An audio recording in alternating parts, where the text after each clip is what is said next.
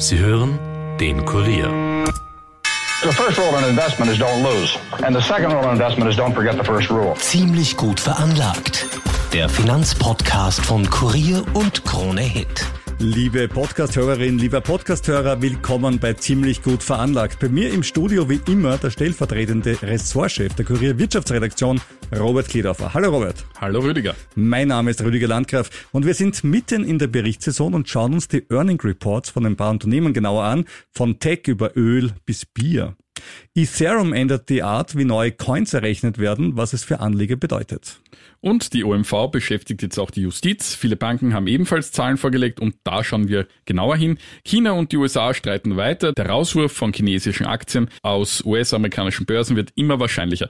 Aber beginnen wir doch mit unserem Lieblingsthema Tech-Aktien. Genau, Tech-Aktien. Ich höre diesen Unterton, ja. Tech-Aktien, die, das kann man zugeben, dieses Jahr bisher ordentlich runtergerutscht sind. Der Nasdaq ist noch immer um 21 Prozent im Minus, aber es waren auch schon minus 32 Prozent im Juni. Seit dem Tiefstand ist es schon um 16 Prozent raufgegangen. Und die alte Frage ist, na dann, ist das nur eine Bärenrallye, sprich Anleger, die kurzfristig einsteigen, um von den billigen Kursen zu profitieren und beim ersten Windhauch wieder verkaufen? Oder ist es ein nachhaltiger Anstieg? Und die Antwort unbefriedigend ist, wir wissen es in ein paar Monaten oder Wochen. Aber okay. Alle, die es im Vorfeld wissen, denen traue ich nicht so ganz über den Weg. Aber was wir sagen können, es gibt ein positives Indiz, nämlich das Handelsvolumen war relativ hoch. Am 1. August, also am Montag, war das höchste Handelsvolumen des Jahres. Das ist im Sommer eher atypisch. Und gleichzeitig sind die Kurse an einem Tag schon gestiegen. Und das zeigt schon ein bisschen, dass die Anleger optimistischer gestimmt sind, als sie schon mal waren. Und ein Grund dafür sind die Zahlen der Unternehmen. Na, dann lass mal hören.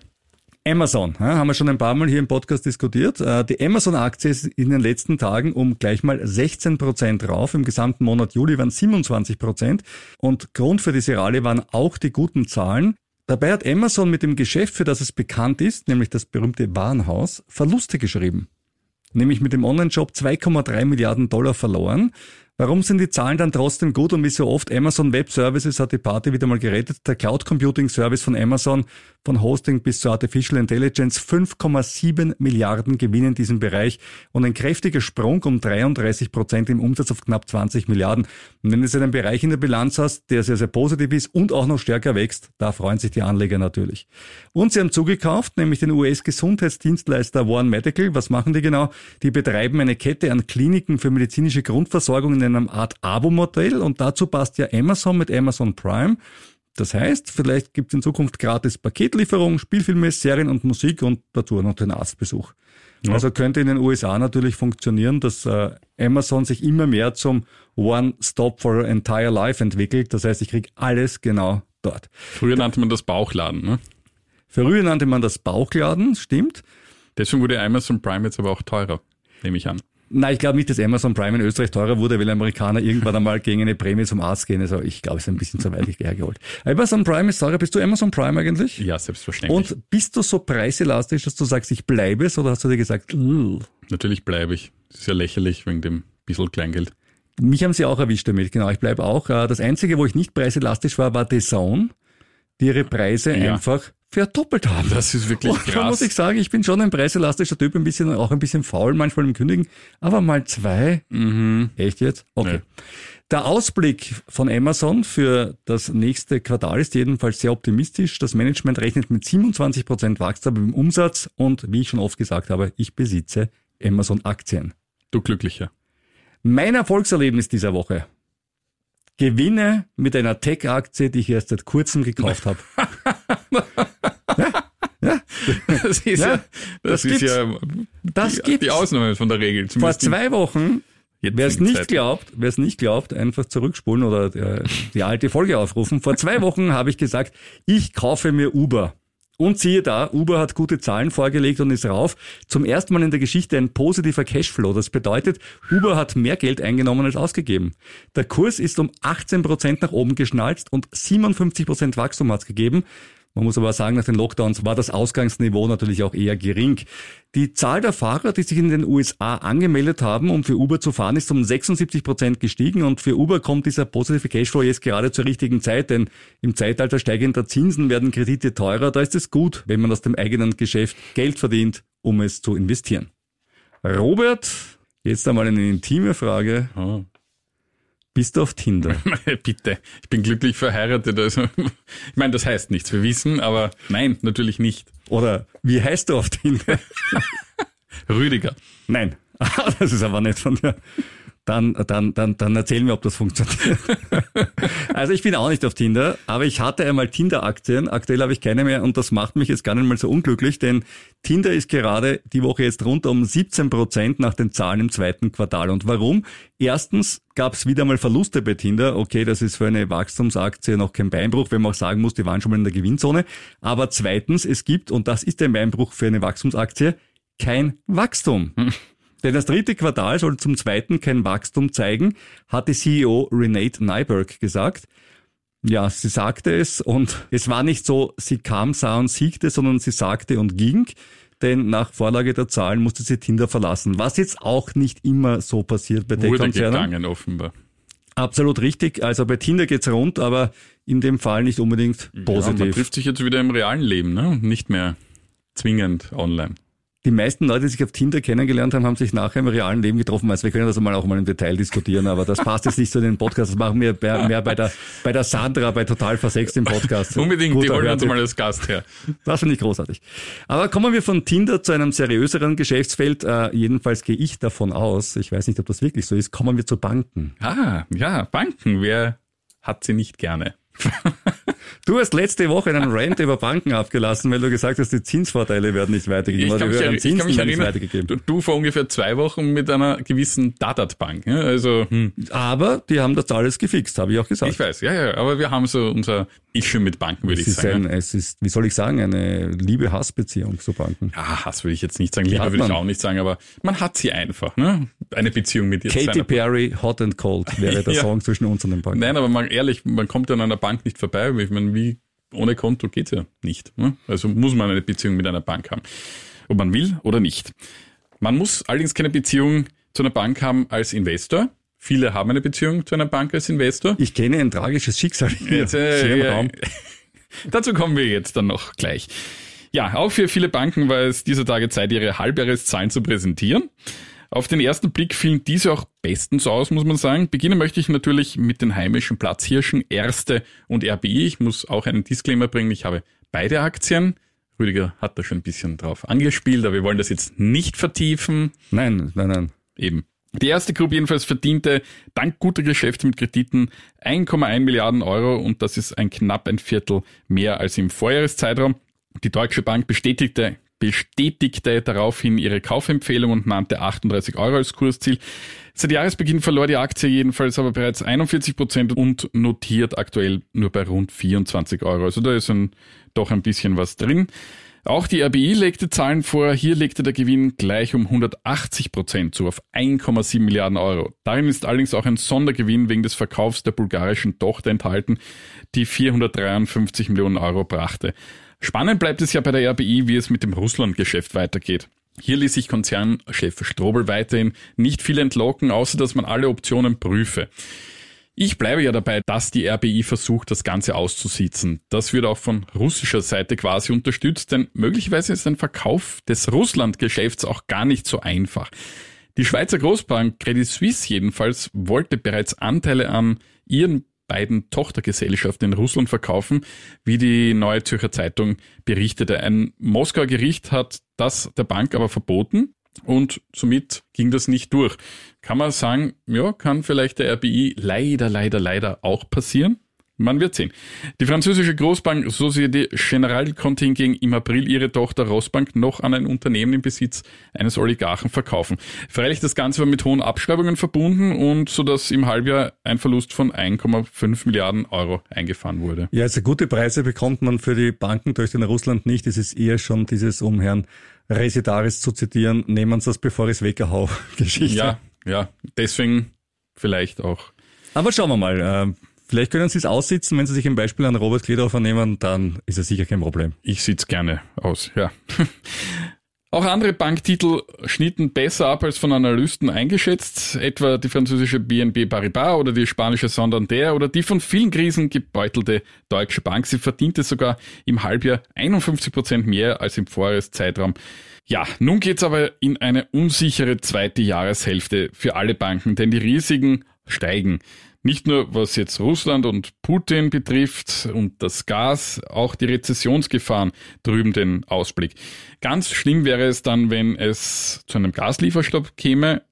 Die erste Gruppe sieht das in ihrem Basisszenario nicht so. Bankchef Tschernko geht persönlich davon aus, dass es nicht dazu kommen wird, weil auch die Russen weiterhin von Gaslieferungen profitieren würden.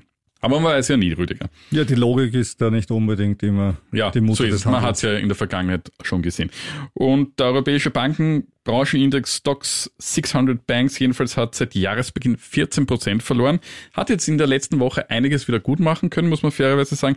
Ich bezweifle allerdings, ob der Unsicherheiten, dass da heuer noch viel drin sein wird.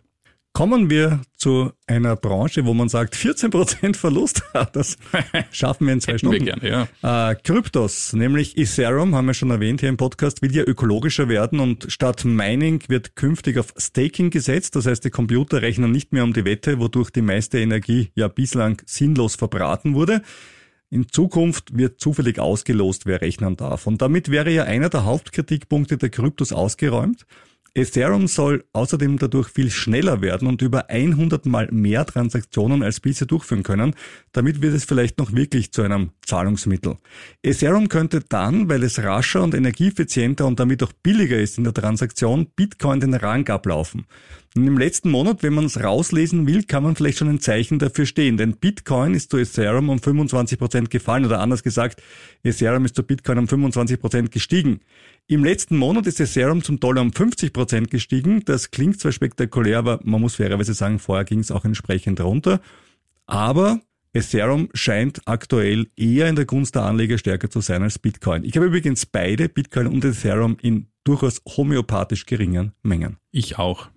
Jetzt zu einer echten Zockeraktie, Robert. Rivian? Rivian nicht, aber wenn du es schon ansprichst, äh, Rivian 30% rauf im letzten Monat.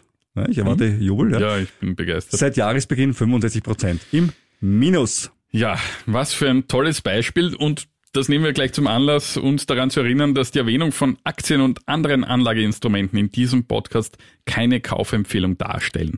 Wenn du mit deinem eigenen Geld investierst, bist auch du alleine dafür verantwortlich. Wir sind für unser eigenes Geld verantwortlich und da haben wir ja, siehe Rivian, in den letzten Wochen und Monaten auch bereits einiges durchgemacht. Informiere dich bitte immer möglichst breit, bevor du dich zum Kauf einer Aktie oder eines anderen Anlageinstruments entschließt. Und natürlich auch beim Verkauf, gerade in Zeiten wie diesen. Und setze niemals zu viel auf ein Pferd, denn wir würden beide nicht über Rivian schmunzeln, wenn es unser ganzes Geld gewesen wäre. Dann würde ich wahrscheinlich auch nicht mehr hier stehen, sondern in der, keine Ahnung, Psychiatrie oder Ja, ernsthaft. Also man muss Ja. mit diesem Verlust noch umgehen können. Das ist ja nicht Eben. immer, immer so lustig. Aber kommen wir zurück zur Zockeraktie und zwar eine Aktie, die ihr Geld mit Zockern verdient, nämlich mit Computerspielen. Äh, FIFA 22, Formula One, Need for Speed, hm? Electronic Arts. Und die aktuellen Zahlen schauen sehr schön aus. 52% mehr Nettogewinn, 14% mehr Umsatz, 4,5% ist die Aktie rauf. Bleiben wir kurz beim Zocken. Activision Blizzard. Die Zahlen kommen zwar erst diese Woche, aber Analysten sind aus einem Grund noch immer zuversichtlich. Microsoft will ja Activision Blizzard übernehmen, haben wir schon berichtet und um 18 Prozent mehr zahlen, als die Aktie jetzt wert ist. Das Ganze muss jetzt noch von der US-amerikanischen Wettbewerbsbehörde durchgewunken werden und da werden Stimmen lauter, dass es angeblich klappt. Einer hat drauf gesetzt, nämlich Warren Buffett und oft hat dieser Mann ja in der Vergangenheit recht gehabt. Und man geht natürlich davon aus, dass Microsoft als Käufer ein bisschen, wie soll ich sagen, seriöser ist als ein anderer, der schon eine große Übernahme versprochen hat, aber bis jetzt nicht eingehalten hat. Und jeder, der diesen Podcast kennt, weiß, welches Geräusch jetzt kommt. Elon Musk Weekly. Also, Elon Musk liegt ja im Clinch mit Twitter. Ähm, dazu bitte die etwa zehn letzten Podcasts durchhören. aber kurz die Eckdaten. Er wollte kaufen, hat offenbar zu viel geboten. Jetzt will er nicht mehr kaufen. Twitter will aber gekauft werden. Gerichtsverfahren folgt im Oktober. Ja, soweit kennen wir die Story. Jetzt hat Elon Musk eine Gegenklage eingebracht, aber was da drinnen steht, das wissen wir nicht, denn es ist nämlich eine geheime Gegenklage. Äh, und die hat den Delaware eingebracht und da geht das offensichtlich. Was er allerdings öffentlich gemacht hat, ist, er fühlt sich nicht mehr geliebt, denn Elon Musk bekommt auf Twitter aktuell weniger Likes und Mentions und so weiter als sonst. Elon Musk wittert daraufhin eine Twitter-Verschwörung. Andere nennen es einfach Sommerloch. Äh, vielleicht hängen ja manche im Urlaub nicht so am Twitter-Feed von Elon Musk wie sonst. Dafür ist sein ziemlich bester Feind zurückgekehrt. Sein Vater? Ja, der hat ihn auch diese Woche auch äh, ziemlich übel als Enttäuschung und so weiter beschrieben, was er von einem Vater nicht unbedingt hören möchte. Aber er und sein Vater hatten ja schon lange eine schwierige Beziehung. Nein, sein ziemlich bester Feind, abgesehen von seinem Vater, ist David Einhorn und sein Hedgefonds Greenlight Capital. Der hat nämlich vor Jahren darauf spekuliert, dass Tesla runtergeht. Äh, leider sind sie in diesem Jahr dann um 740 Prozent gestiegen. Und äh, jetzt ist er bei Twitter rein und hat sich gedacht, so, jetzt, wenn der Elon Musk kaufen muss, dann zocke ich diese ungefähr 17 Prozent, um die, äh, die Aktien jetzt noch unter dem berühmten Kaufkurs von Elon Musk gegen einfach ab. Also mal schauen, ob es ihm gelingt. Äh, wenn man das Gesetz der Serie nimmt, dann wahrscheinlich nicht, aber schauen wir mal. Rüdiger, weißt du eigentlich, welches Unternehmen das umsatzstärkste der Welt ist? Wahrscheinlich nicht Tesla. richtig, richtig. Laut Forbes ist es Walmart. Walmart kenne ich gerne, kaufe ich immer mein Gewand, wenn ich in den USA bin. Wirklich? Du gehst so Ja. billig einkaufen dort. Da gehe ich zu Walmart, ja. Ja, das ist doch eher die Ja. White Trash Partie, oder? Das macht mir gar nichts. Okay, gut. Ich gehe eher ins noble Outlet, aber ja, Tja, jedem das seine halt. der eine ist eben bei der Zeitung und hat einen Journalistenkollektivvertrag, der andere arbeitet beim Privatradio. Was ist halt der Unterschied? Ja, Unterschiede muss es geben. Back to the Roots. Forbes, das Wirtschaftsmagazin, hat in seiner Global 500 Liste auch heuer wieder das US-Einzelhandelsunternehmen auf Rang 1 gerankt, bereits zum achten Mal hintereinander und zum 17. Mal seit Einführung dieser Liste 1995. 570 Milliarden Dollar betrug der Umsatz im Vorjahr. Dahinter folgen Amazon und der chinesische Energiekonzern State Grid. Saudi Aramco ist übrigens mit 105 Milliarden Dollar das profitabelste Unternehmen der Welt. Mit einem Börsenwert von 2,3 Billionen Dollar ist das Unternehmen auch das teuerste der Welt. Apple, Ende 2001 noch an der Spitze, landet mit 2,2 Billionen Dollar, knapp dahinter jetzt nur auf Rang 2. Es ist übrigens auch ein österreichisches Unternehmen auf dieser Liste, nämlich die OMV auf Rang 330 mit 35 Milliarden Dollar Umsatz. Und jeder, der einen Verbrenner fährt und tankt, wird sich denken, das ist keine Leistung im Moment. ja, Bei den jetzigen Ölpreisen, der Saudi Aramco, besser wahrscheinlich. der Ne? Saudi Aramco äh, vor Apple liegt äh, aktuell, kann Ja. man sich vorstellen. Ja, Ölpreisvorhersagen ist auch gut. Aber apropos OMV, da habt ihr diese Woche im Kurier eine wirklich spannende Geschichte zur letzten Hauptversammlung gehabt. Korrekt, wir erinnern uns ja. Anfang Juni gab es bei der OMV die Hauptversammlung, bei der zur Überraschung vieler Ex-Chef Rainer Seele nicht entlastet wurde. Grund waren neben den starken Geschäftsverbindungen zu Russland und eine Ergänzung zum Arbeitsvertrag für den früheren Compliance-Chef der OMV, die Seele an Vorstand und Aufsichtsrat vorbei vorgenommen haben soll. Nun sind mehrere Sachverhaltsdarstellungen bei der Korruptionsstaatsanwaltschaft eingegangen, die zwar keine konkreten Vorwürfe enthalten, aber den Hinweis, man möge doch ein Auge auf die Nichtentlastung werfen. Konkrete Beschuldigte gibt es jetzt mal nicht, also auch in dieser Causa bleibt es also spannend. Ja, schauen wir uns die aktuellen Zahlen der OMV mal an. Im ersten Halbjahr Umsatz und Gewinn verdoppelt. Das klingt ja mal gut. Allerdings für das Geschäft in Russland mussten zwei Milliarden wertberichtigt werden. Die Wertpapierexperten der Berenberg Bank haben ihr Buy bestätigt, also sind nach wie vor positiv und das Kursziel auf 66 Euro belassen. Man sieht aber auch eine andere Meinung. Die Deutsche Bank sieht das Kursziel bei 46 Euro. Also der Unterschied ist schon ziemlich stark und ist auf Hold geblieben. Also wenn du sie hast, kannst du sie behalten, sagt die Deutsche Bank. Seit Jahresbeginn verlor die OMV knapp 20 Prozent an der Börse. Da muss man jetzt fairerweise sagen, klingt nicht viel, aber im Ölsegment ist das halt Das ist schon, Wahnsinn, ja. ist es schon übel, ja. Das bereinigte Nettoergebnis von BP zum Beispiel, ja, um jemanden anderen zu erwähnen, stieg auf 8,45 Milliarden Dollar und war damit deutlich besser als von Analysten erwartet. Das heißt, mit der BP-Aktie geht's auch rauf seit Jänner um 16 Prozent. Also OMV minus 20, BP plus 16. Sieht man Unterschied und auch wenn man jetzt von Shell oder Chevron redet, haben die sich ja auch eher positiv entwickelt.